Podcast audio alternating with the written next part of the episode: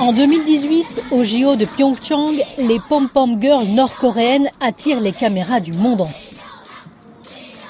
Lors de la cérémonie d'ouverture, elles défilent avec leur délégation aux côtés de la Corée du Sud, une marche sous le même drapeau pour ces deux pays officiellement en guerre.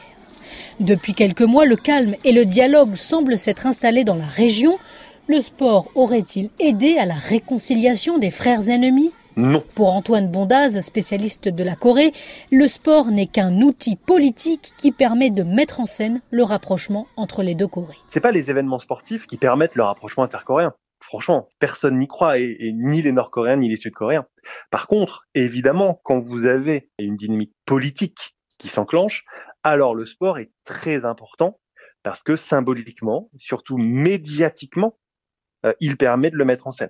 Euh, et, et, vous avez ces images qui sont très fortes et qui sont très largement reprises à l'étranger, entre guillemets, de cette euh, unité coréenne. Alors une unité de façade, mais une unité coréenne lors de ces événements. Depuis ces images, il y a deux ans, les relations entre la Corée du Nord et la Corée du Sud se sont dégradées. Les JO n'ont donc servi à rien, et cet exemple n'est pas isolé, comme le rappelle Patrick Clastre, spécialiste de la géopolitique du sport à l'Université de Lausanne dans la décennie 80, pour les Jeux de Séoul en, 1988, le régime euh, autoritaire de Corée du Sud, hein, qui n'est pas une grande démocratie, a, profité de l'organisation des Jeux pour étouffer les révoltes démocratiques.